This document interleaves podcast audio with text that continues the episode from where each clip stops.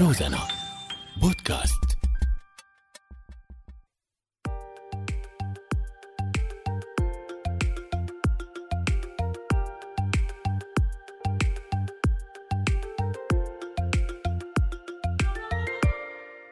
صباح الخيرات لكل الأصدقاء والصديقات اللي دايما معنا بيشاركونا بمشوارنا الصباحي اللي بيتجدد معكم بكل يوم سبت بحلقة جديدة من إنتي أدهى.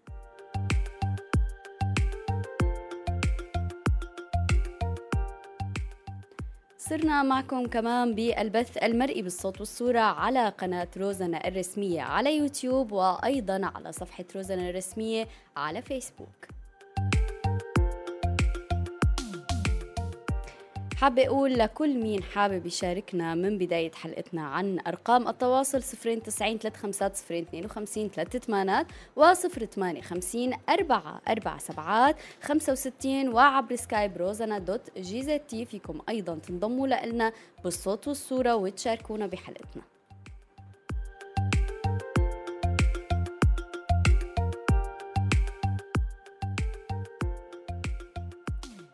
مؤخرا نشرت أو تحدثت العديد من المصادر عن ارتفاع نسب ظاهرة الدعارة في سوريا خلال العشر سنوات الأخيرة.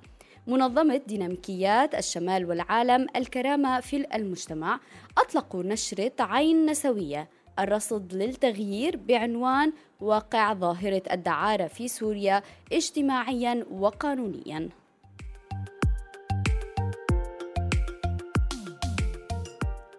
من خلال هي النشرة فندوا كتير تفاصيل وتحدثوا من خلالها عن أسباب الارتفاع مين اللي ممكن يدفع بالنساء للعمل بهذا المجال.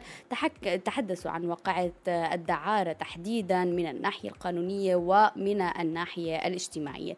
لهيك اليوم نحن حابين نفتح هذا الملف ونستعرض معكم كل التفاصيل اللي وردت بالنشرة ونحكي عن هذا الموضوع. ونشوف آرائكم. امبارح سألناكم معكم ببوستر الحلقة هل أنت مع السماح القانوني أم المنع المطلق لممارسة الدعارة والإتجار بالجنس؟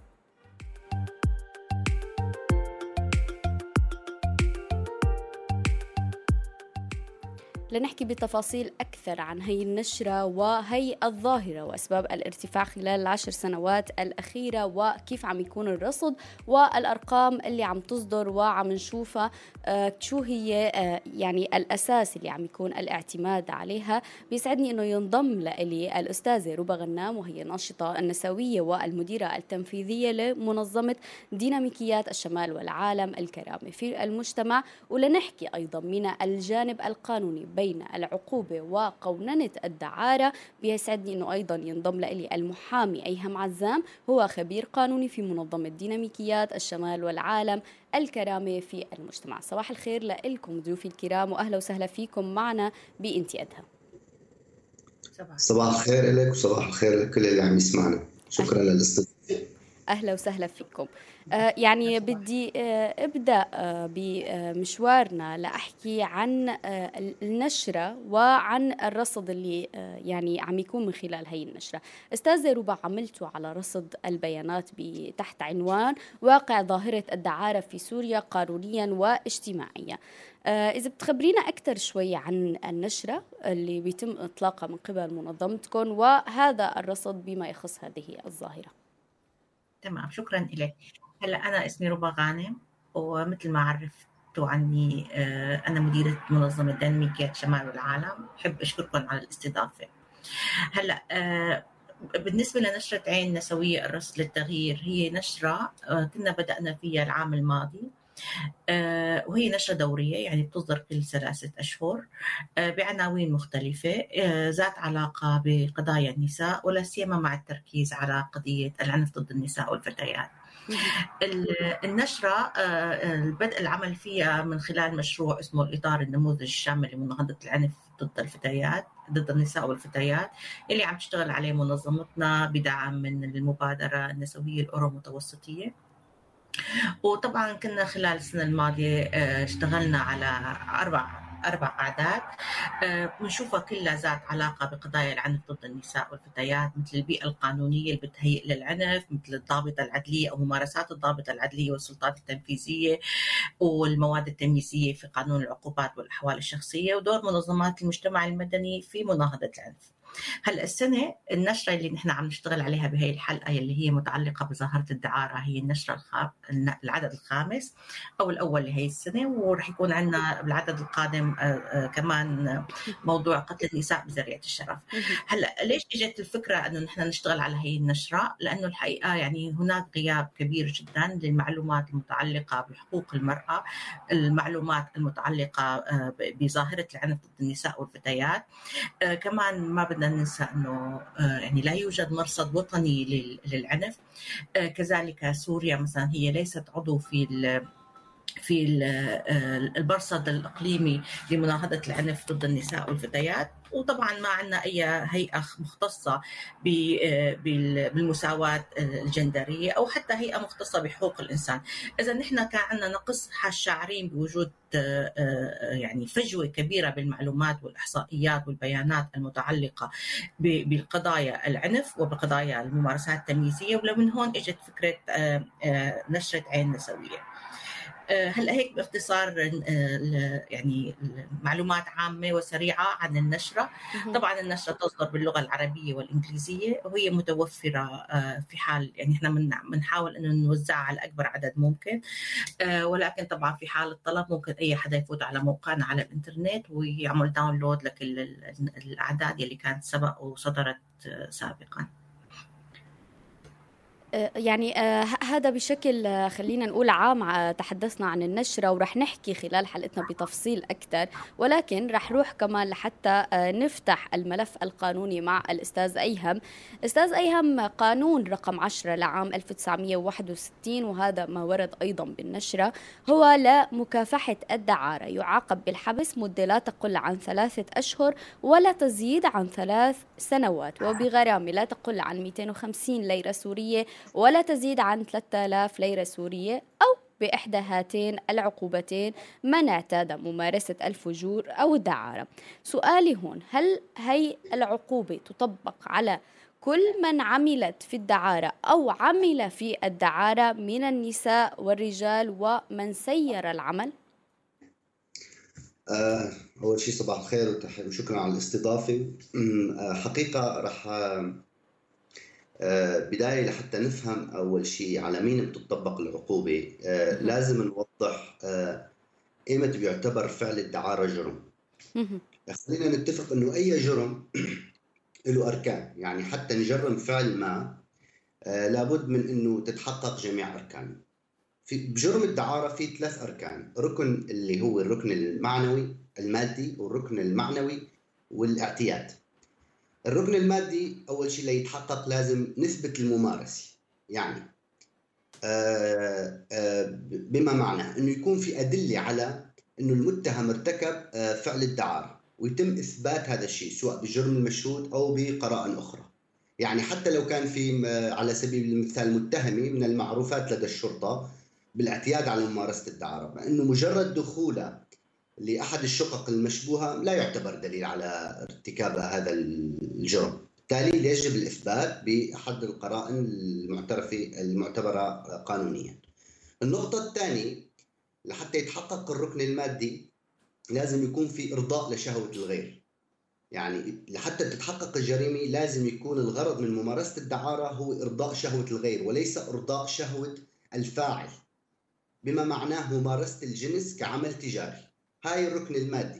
الركن المعنوي للجريمة لازم يكون آه، فاعل أو مرتكب فعل الدعارة على علم بكل تفاصيل الجريمة الجرم. يعني هو بيعرف إنه هو رايح يرتكب فعل جريمه آه، فعل الدعارة.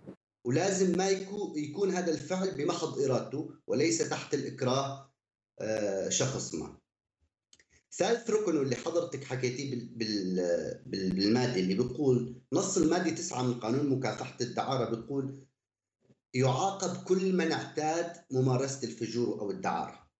من اعتاد يعني المادة تجرم اعتياد ممارسة الفجور والدعارة وليس ممارسة الدعارة والفجور لأنه القانون بيعاقب العاملين بالجنس كمهنة تجارية معتادين على ممارسة الدعارة وبالتالي ما بيتحقق إلا بالاعتياد على ممارسة الدعارة. يعني لازم الفاعل أو مرتكب فعل الدعارة يقوم بالفعل البغاء بنسميه مرتين أو أكثر لحتى نعتبر هذا الفعل هو دعاره فبالتالي هون بنجي لسؤالك اللي هو على من تطبق العقوبة؟ حقيقة المادة 509 من قانون العقوبات السوري بتقول يعاقب بالجنس من ثلاث أشهر إلى ثلاث سنوات أو بغرامة طبعا من تعاطى الدعارة السرية أو سهلها. وقانون العقوبات بيقول من تمارس الدعاره أو من يسهل فعل الدعارة سواء رجل كان أو مرأة بيعاقب من آه، من آه، بالحبس والغرامة. اجى القانون رقم 10 لعام 1961 أو ما يعرف بقانون مكافحة الدعارة كان أكثر شمول. وتناول جرم الدعارة من باب أوسع وقال انه عقوبة تسهيل الدعارة هي الحبس من ثلاث أشهر إلى ثلاث سنوات بالإضافة إلى أغلاق المكان. ومصادرة الأمتعة والأثاث الموجود. في حال آه، من سهل الدعارة آه، ارتكب آه، من سهل الدعارة أجبر فتاة قاصر على الفعل تشدد هون العقوبة حتى سبع سنوات. هاي فبسؤالك نعم الرجال يعاقبون والنساء يعاقبون على فعل الدعارة. النساء فاعلات المرتكبات لجرم الدعارة لفعل الدعارة هن مجرمات بالقانون. الرجال إذا ارتكبوا فعل الدعارة وما يسمى بالقانون فجور لأن هناك فرق بين الفجور آه، والدعارة. الفجور هو بغاء الذكور أو الرجال والدعارة هي بغاء النساء. فبالتالي الرجال والنساء معاقبون سواء كان الرجل فاعل مرتكب لفعل الفجور أو كان شريك أو معاون للمرأة في آه، جرم الدعارة. آه، يعني هون كمان حتى نوضح آه، أكثر هل هناك آه، يعني كمان أستاذ أيهم نص قانوني يجرم من اشترى خدمة الدعارة؟ حقيقة هذا السؤال جدا مهم وهو بيعتبر قصور في القانون يضاف لعشرات المواد التمييزية بحق النساء السوريات. القانون بيعاقب الشريك بجريمة الاعتياد على ممارسة الدعارة مثل ما حكينا. هنا المقصود بالشريك هو من يعني سير هذه العملية أو من مارس أو اشترى هذه الخدمة. الشريك هو من سهل سواء كان امن منزل سواء امن الزبون هو هذا هو الشريك. أجبر امرأة على ممارسة الدعارة هو الشريك هذا الرجل. القانون هون بيعاقب الرجل الشريك آه، اللي بيساعد المرأة على ممارسة البغاء أو الدعارة. وبيقدم لها اللي بيساعدها عن طريق مثل ما حكيت تأمين منزل آه، زبون أي شيء. هذا بيسمى شريك. بيعاقب بتهمة نفس تهمة المرأة آه، التي ارتكبت فعل الدعاره من ستة شهور لثلاث سنين. بس المشكلة إنه على النقيض آه، راغب المتعة ما بيتعاقب. مع إنه الرجل هون عنصر أساسي حقيقة بالجرم. كونه مع ذلك هو معفى من هذه من من هاي الجريمة. وبإيده صك براءة لأنه في بمقتضى القانون بيعتبر شاهد للأسف. والحالة الوحيدة اللي بيعاقب فيها آه، آه، من مارس الجنس أو الزبون خلينا نقول الرجل الزبون أو مشتري الخدمة هو إذا آه، مارس عملية البغاء مع فتاة قاصر وهو على علم بسنه. أما بغير حالات يعتبر الرجل مشتري خدمة الجنس هو شاهد. يعني مجرد آه، صارت واقعة الدعارة راحت وتم كتاب الضبط وأحيل إلى المحكمة آه، يقف الرجل كشاهد آه، مجرد إنه يقول أنا كنت فعلا في هذا المنزل مارست الجنس مقابل خدمة مالية مع هؤلاء الفتيات فبالتالي أنا هو هنا يعتبر شاهد. ولا يحاكم ولا يعاقب. وفي حال قال إنه أنا ما كان عندي أي دراية إنه هي الفتاة قاصر كمان تسقط عنه التهمة. تماما هو هيك. لازم يكون على علم بالقانون إنه على علم بإنه من مارس معها هي قاصر. لأنه في حال هو راح كمشتري خدمة على منزل ومارس بمقابل المبلغ مالي هو ما بيعرف على أساس إنه هي قاصر فبالتالي هو لا يعاقب. في معنى يعني تفضل أستاذ أيهام. لا للأسف إنه حقيقة هذا هذا القصور بها هون انه الرجل مشتري الخدمة مع إنه هو هاي الجريمة العناصر والرجل هو شريك في هذه هو ليس مجني عليه هنا. يعني هون الرجل ليس مجني عليه هو فاعل في الجريمة مع ذلك لا يعاقب ويعتبر شاهد. كان معنا سؤال من إحدى الصديقات عم تقول هل القانون عرف الفجور والدعارة بنص صريح وميز بين الجنسين؟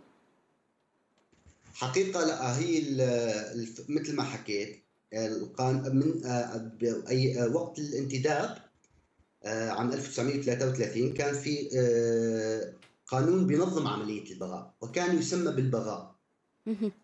كانت أي فتاة يمكن أن تمارس البغاء من خلال أنه تسجل ب يعني في ترخيص كان للموضوع. آه بعدين اجى آه قانون 1949 هو قانون العقوبات وقال آه إنه الدعارة السرية ممنوعة. يعني شو الدعارة السرية؟ يعني هو ما حكى عن القانون تبع 1933 إنه ممنوع. قال الدعارة السرية يعني يجب أن تكون مرخص لتقوم بالدعارة. لحتى اجى العام 1961 قانون مكافحة الدعارة واللي هون ركز على مكافحة الدعارة ومنعها منعا باتا. وهون قانون مكافحة الدعارة لغى كلمة البغاء اللي هي البغاء تعتبر ممارسة الفحشاء واستعاض عنها بكلمة الفجور التي تدل على انه الرجل هو من يقوم بهذا الفعل البغاء والدعارة تدل على آه، المرأة التي تقوم بالفعل البغاء. القانون هذا الشيء. آه، نعم. العدالة يعني أو آه، بتواجه النساء العاملات بالدعارة مجموعة من العوائق وهذا ما تم أيضا ذكره ضمن النشرة بتحول دون وصول إلى العدالة سواء كضحايا للجريمة أو مرتكبات جرم إلى آه، ضحايا شو هي العوائق اللي بموجب نشرتكم اللي بتواجهه بتواجهها النساء آه، العاملات في الدعارة من ناحية النصوص القانونية. هل يعني ميز قانون آه، مكافحة الدعارة بشكل واضح بين المرأة والرجل؟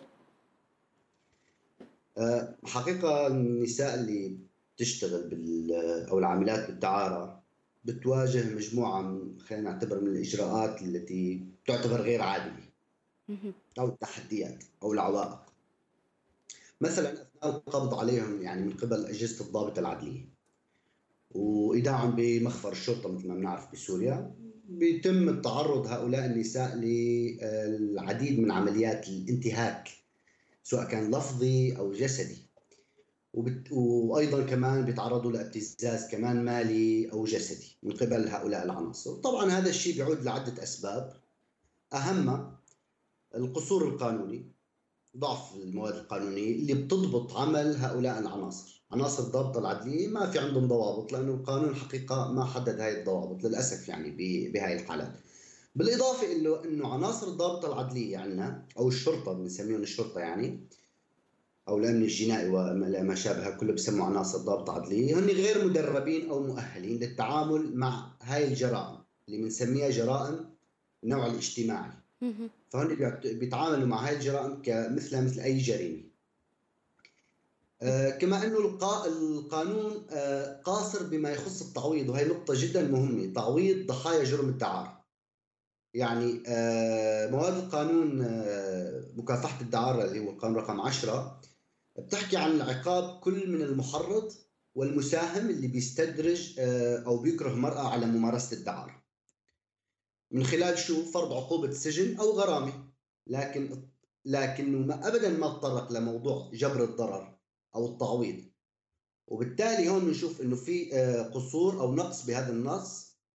آه، يجب في هنا الحكم من قبل المحكمة على التعويض العادل للضحية أو للمجني عليها فهي أيضا نعتبر أحد العوائق التي تمنع وصول النساء العاملات في الدعاره إلى العدالة.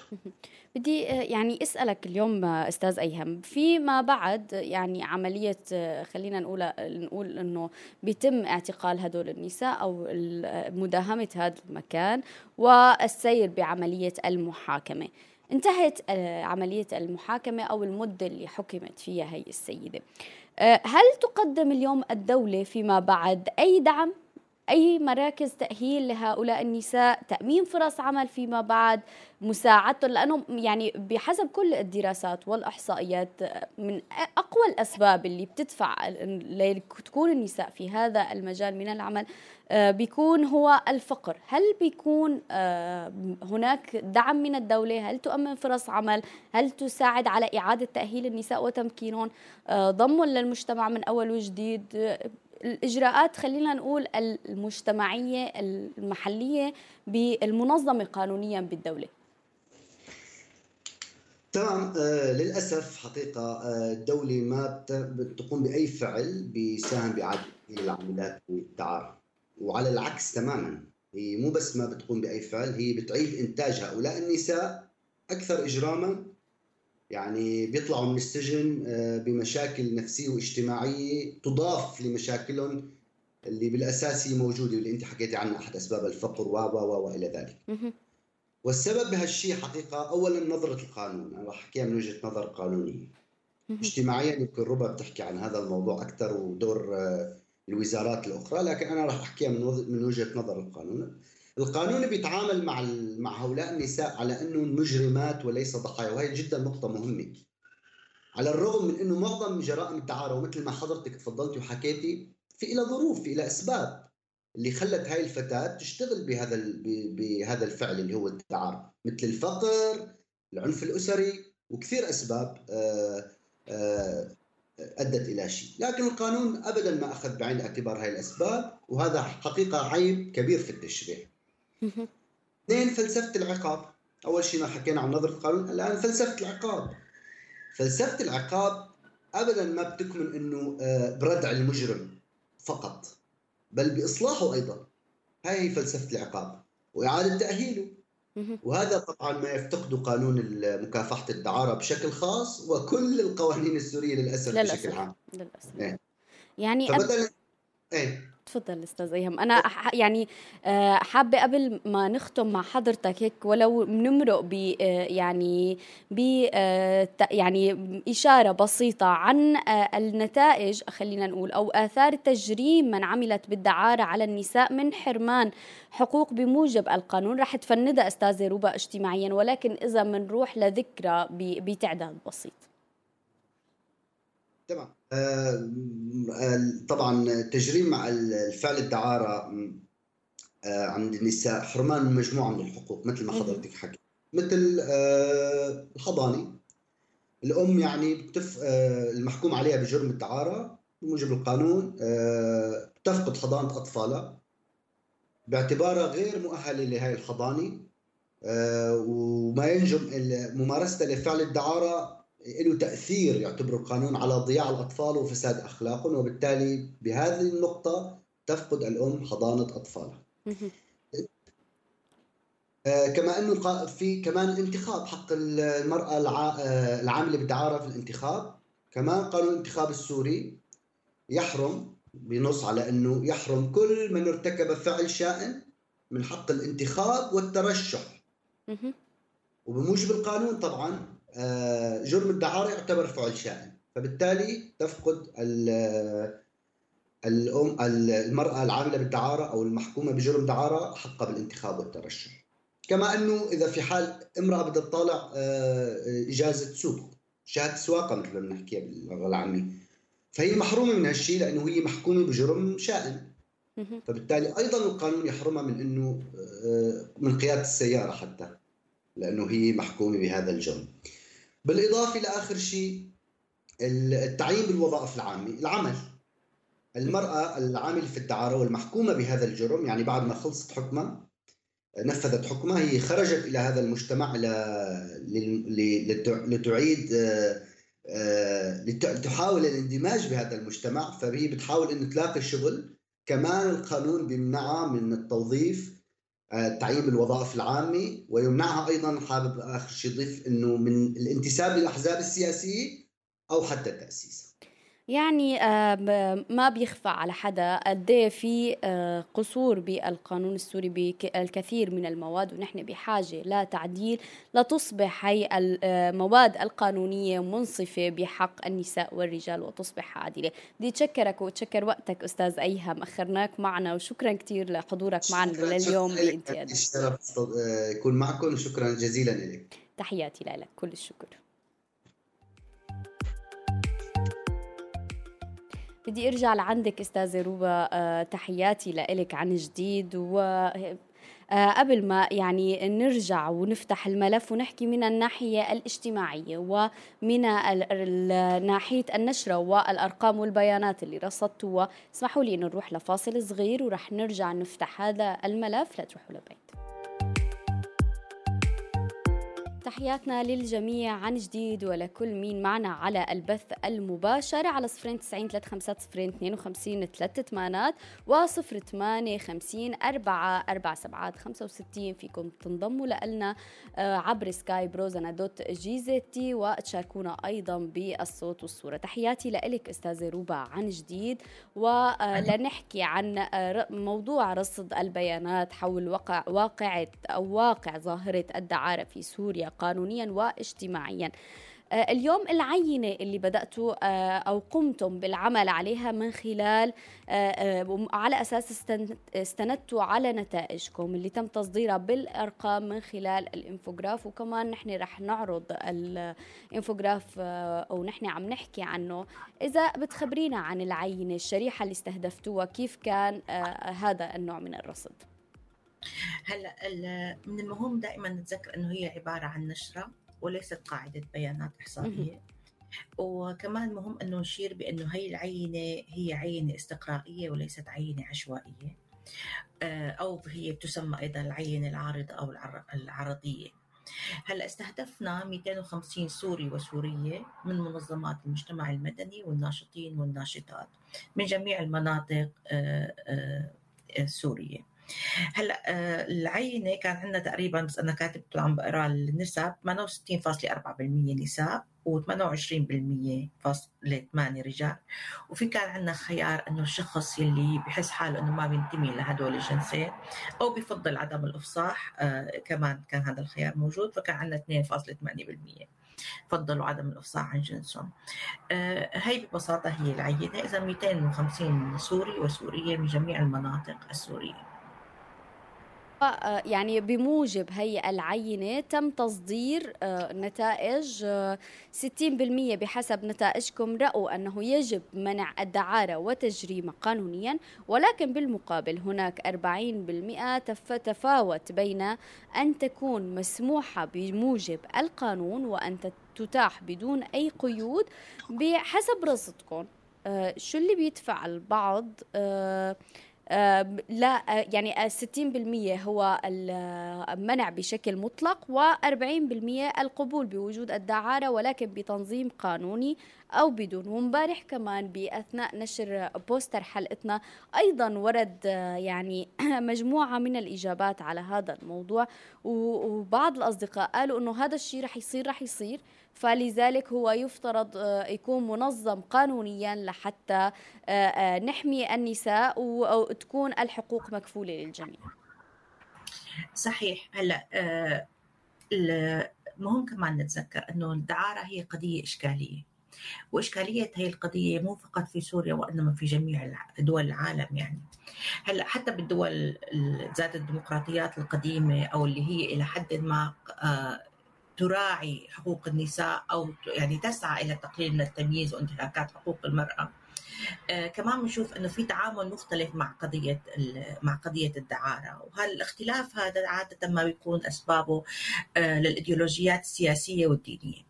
هلأ مثلا إذا أخذنا الإيديولوجية الليبرالية أو الرأسمالية اللي موجودة بالولايات المتحدة الأمريكية على سبيل المثال بنشوف بأنه هناك المرأة هي الإيديولوجية الليبرالية. بتشوف إنه المرأة لها الحق والحرية بأن تمارس بجسدها باستخدام جسدها بالطريقة اللي هي بتشوفها مناسبة لها وبالتالي انطلاقا من هذه الرؤية أو من هذه الإيديولوجية فهي بتعمل على السماح بموضوع الدعارة أو بقضية ممارسه الدعارة بدون أي قيود. هلأ بالمقابل إذا نطلع على الدول الأخرى اللي ذات إيديولوجيات محافظة أو الدول اللي بيحكمها أو بيدخل في حكمها الشرائع الدينية أو الأديان بنشوف بان هي عادة ما تميل ما تميل نحو تجريم النساء العاملات بالدعارة أو بتروج إنه لازم يتم منعها بشكل كامل. وهذا الاختلاف اللي بنشوفه بين الدول بسبب إيديولوجياتها كمان بنشوفه بين الأشخاص ومواقفهم تجاه قضية الدعارة. كمان فالبعض بيميل إلى انه لازم هي تتجرم وتمنع وتجرم وفي البعض الآخر بيقول إنه هي حرية شخصية. هلأ نحن آه، كمنظمتنا كنسويات شاننا شأن النسويات كسر في العالم. وما بقول كل النسويات ممكن يوافقونا على هي الرؤية.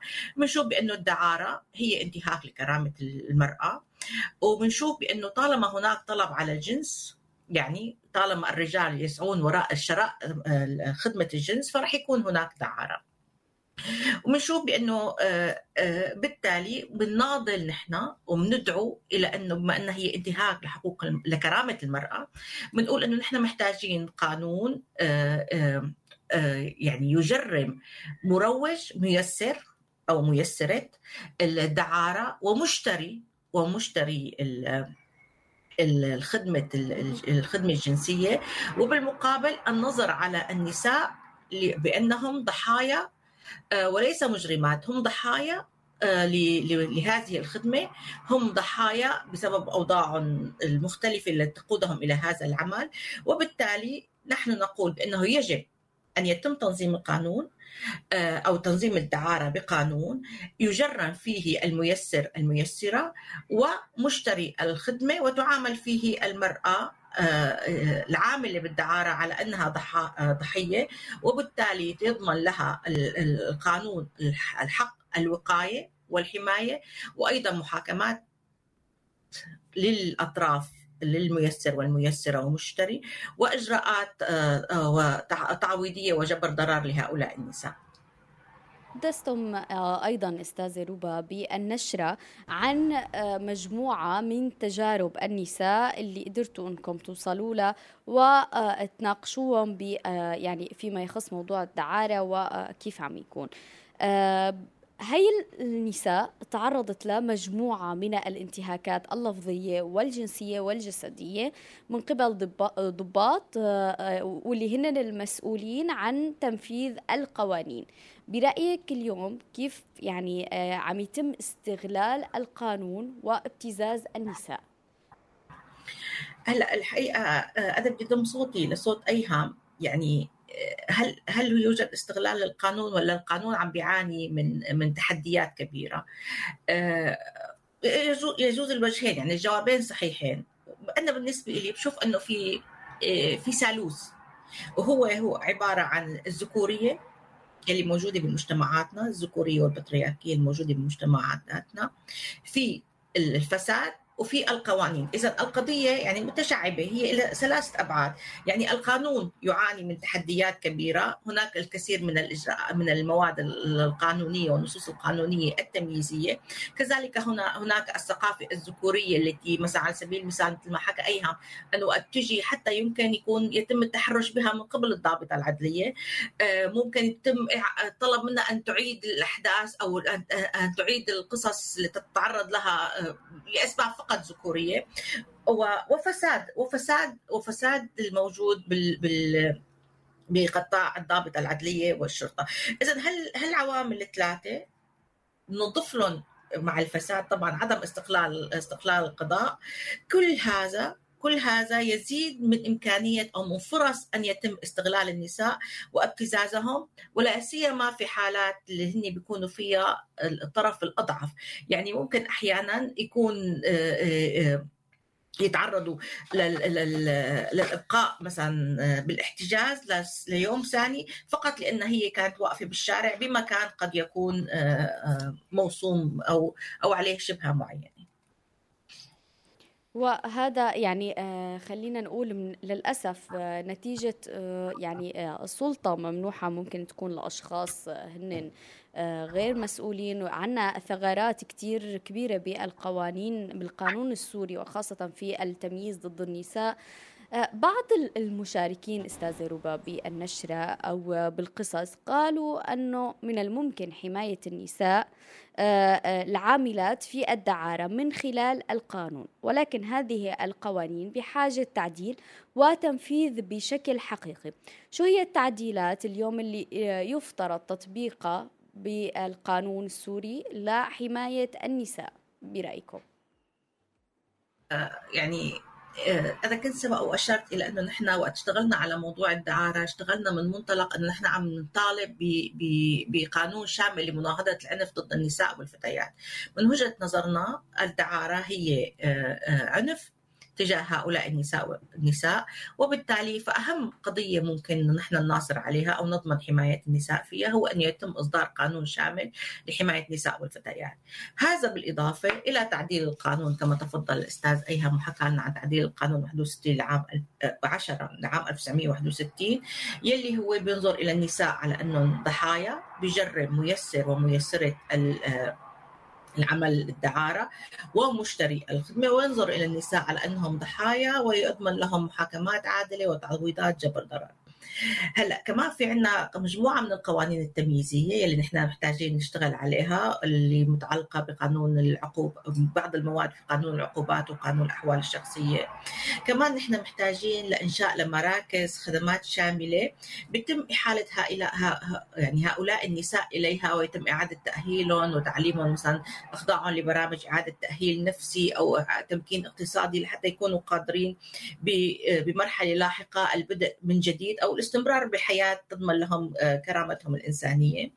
طبعا لازم دائما يكون في مراكز بتقدم خدمات واستشارات قانونية ونفسية واجتماعية لأنه نحن ما لازم ننسى قديش هدول النساء بيتعرضوا لعنف نفسي وجسدي وإلى آخره من القضايا ويكون غالبا ما بيكون كمان يعني لا تتوفر لديهم المعلومه المعلومة القانونية فالاستشارات آه، قضية كثير مهمة.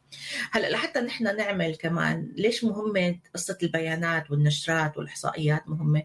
لأنه انت ما فيك تغيري آه، الرأي العام ما فيك آه، تغيري السياسات أو تغيري القوانين إذا ما كان عندك البيانات الإحصائية. وبالتالي بنشوف كمان إنه من المهم جدا إنه يكون في إنه يكون في مراصد أو مرصد وطني لحول آه، ظاهرة ظاهرة العنف ومؤشرات خاصة لقياس العنف.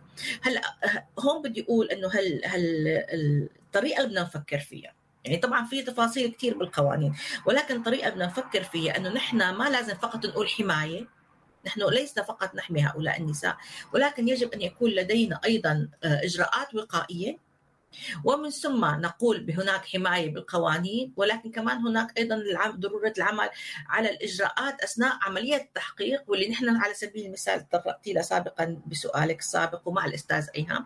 فمثلا الضابطه العدلية قد تنتهك أو قد تمارس أو يعني يخرج يصدر منها ممارسة سيئة أو خاطئة ربما فقط بسبب الجهل لأن هذه هذه الضابطه العدلية لم تدرب لم تدرب على كيفية التعامل مع القضايا المتعلقة بالعنف ضد النساء أو القضايا المتعلقة بالدعارة ما ما لم لم تتلقى أي تدريب لتغير سلوكياتها الذكورية وكيفية التعامل مع هذه النساء.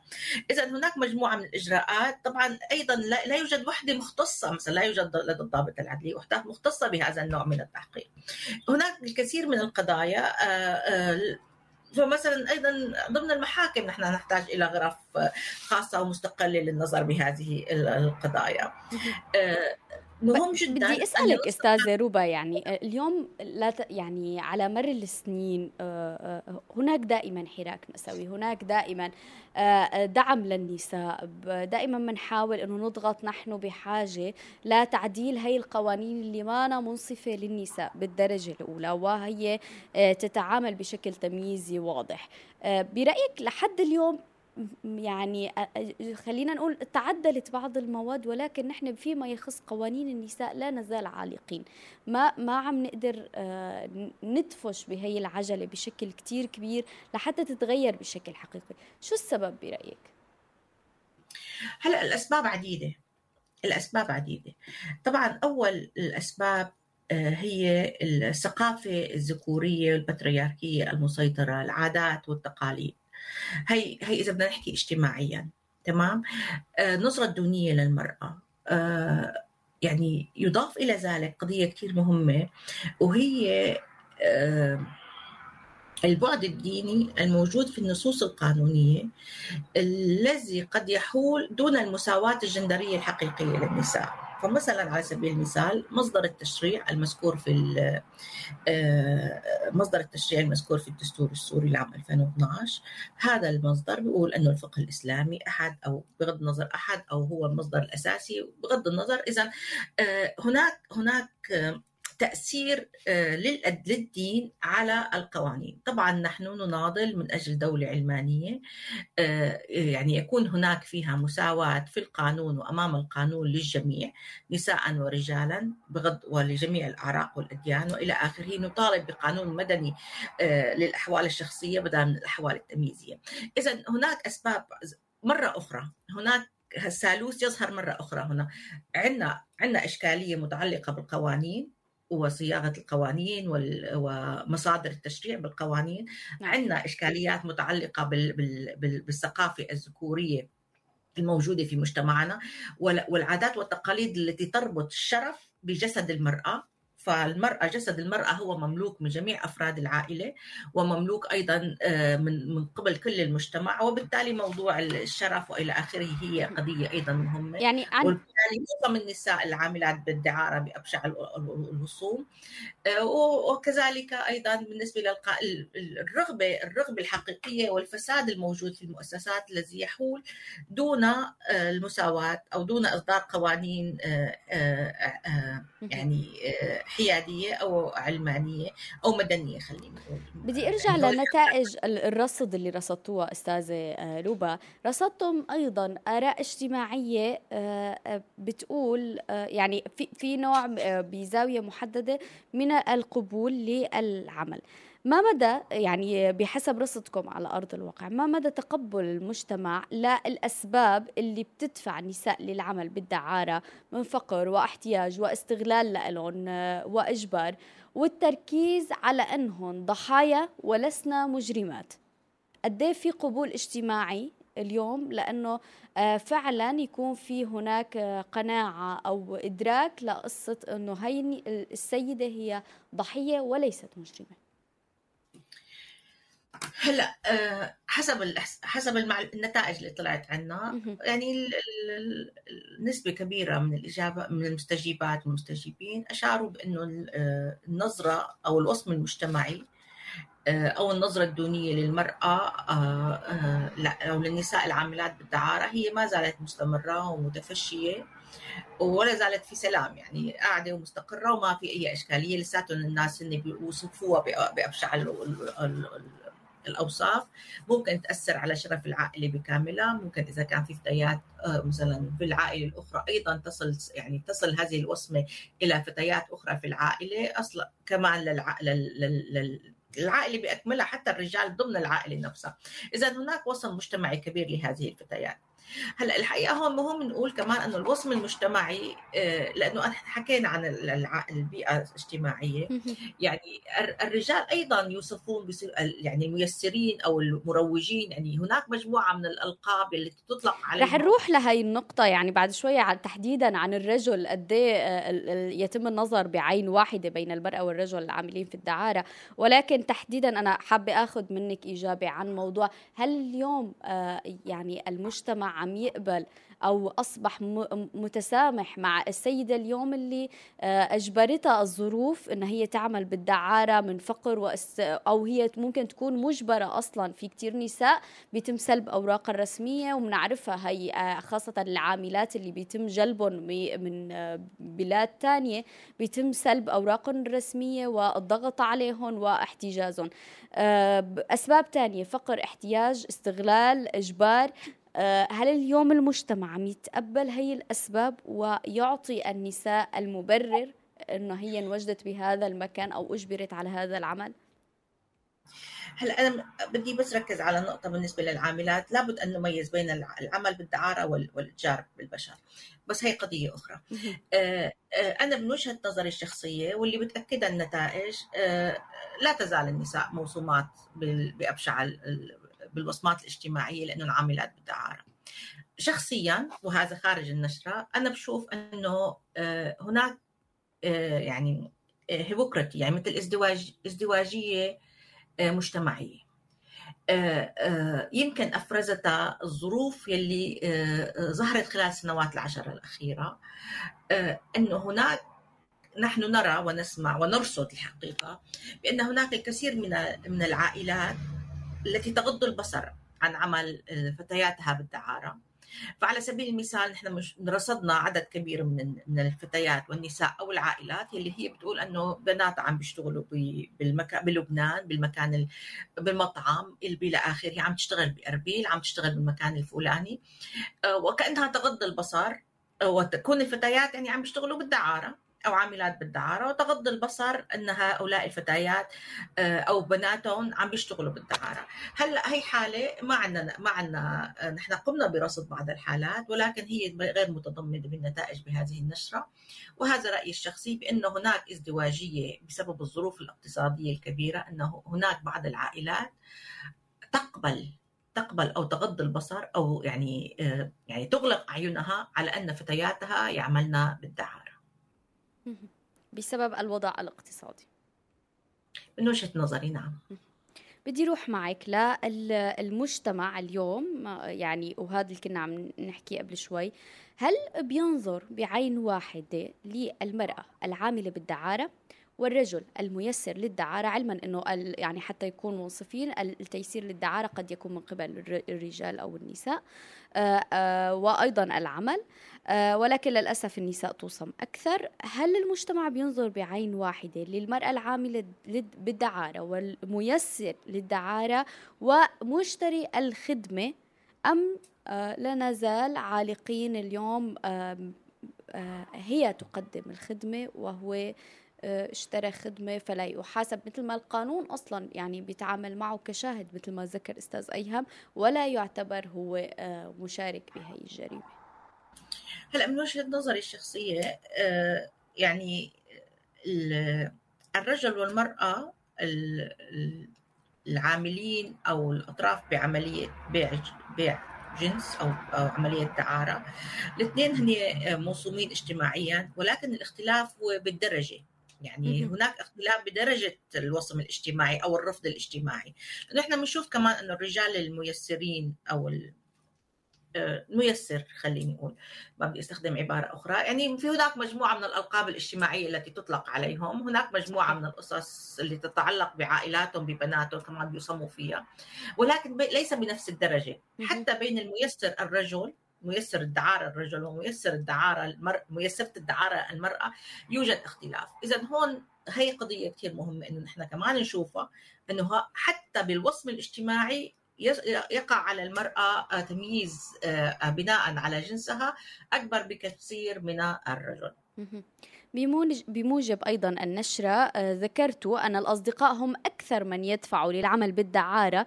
إذا بنفند أيضا كيف تم رصد هي النتيجة والوصول إلى أنه الأصدقاء هم أكثر من دفعوا للدعارة؟ الحقيقة يعني هي يعني هو كان سؤال من هم أكثر الأشخاص اللي بتعتقدوا من وجهة نظركم أنه هن يعني بي بي آه، بيساعدوا أو بيوصلوا النساء للدعارة؟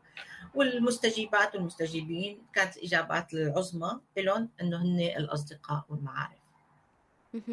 وهن يعني آه، فينا نقول الدائرة المقربة يمكن من الشخص من أصدقاء ومعارف بحسب رصدكم آه، كانت كان هذا التصويت. يعني ختاما حابة أسألك أستاذة ربا تجريم الدعارة وإخلاء مسؤولية الرجل لمسير المسير للدعارة واعتباره شاهد على الواقعة وليس مشاركا بنص قانوني. برأيك أو بحسب ما رصدته كيف ممكن هذا التمييز ضد النساء آه، أولا والإنسانية ثانيا فينا اليوم آه، نشتغل عليه لحتى آه، نعلي الصوت ونقول يعني المرأة ضحية وليست مجرمة ويكون القانون عادل ومتساوي للجميع. يقدم المساواة هلا عزيزتي بالطبع نحن نحتاج إلى ثورة كاملة، ثورة آه، يعني ثورة قانونية بابعادها الاجتماعية والنصوص القانونية، يعني إحنا ما ممكن نبلش نشتغل على قانون قبل ما نرفع الوعي الناس تجاه هذه القضية. أفضل طريقة لإظهار النساء العاملات بالدعارة على أنهم ضحايا هي الأخبارات عن القصص الشخصية عن المعاناة الشخصية عن انتهاكات الكرامة الإنسانية لكل فتاة من هذه الفتيات. يعني هناك استراتيجيات وأدوات مختلفة ومناهج مختلفة نحن ممكن نرفع فيها الوعي ونغير مواقف مواقف المجتمع آه، وطريقة نظرتهم إلى آه، النساء العاملات بالدعارة. ولكن يبقى الأهم هو القانون لأنه يعني القانون سيد المواقف. آه، ولكن بالطبع نحن نحتاج لرفع الوعي نحتاج أيضا لتدريب العاملين آه، بهذه المجالات مثلا تدريب الضابطه العدلية آه، تدريب القضاة العاملين بهذه القضية أيضا. نحتاج إلى حملات لكسب التأييد على المستوى الوطني لتغيير القوانين أو النصوص التمييزية من جميع القوانين. واولا وأخيرا ومن أهم القضايا بالنسبة لنا إصدار قانون شامل لمناهضه العنف ضد النساء والفتيات وإنشاء مرصد آه، للعنف لرصد يعني العنف ضد النساء والفتيات. آه، مرة أخرى آه، علاقات سالوسات مرتبطة. هناك يعني هو هدف كبير نعم. آه، قد لا نحصل عليه اليوم ولكن آه، يعني نحن مستمرين بنضالنا لحتى تتمتع جميع النساء بكرامتها الإنسانية وتحصل على المساواة القانونية الحقيقية في القانون وأمام القانون وال وال آه، والكرامة الإنسانية اللي ذكرتها وكامل نعم. الاحترام المجتمعي بدي أتشكرك الأستاذة ربا كنتي معنا لليوم بحلقتنا من انت أدهى. كل الشكر لحضورك ومشاركتك معنا. شكرا لراديو روزانا وشكرا لك ولجهودك. الله يعطيك العافية. إلى اللقاء. الأعزاء الصديقات والصديقات. وصلنا لختام حلقتنا لليوم. أكيد فيكم ترجعوا تسمعوا حلقتنا على تطبيق وموقع روزنا ببودكاست انت أدى وتجاوبونا على سؤالنا هل أنت مع السماح القانوني أم المنع المطلق لممارسة الدعارة والإتجار بالجنس؟ بودعكم على أمل اللقاء فيكم الأسبوع الجاي. تبقوا دايما بألف خير.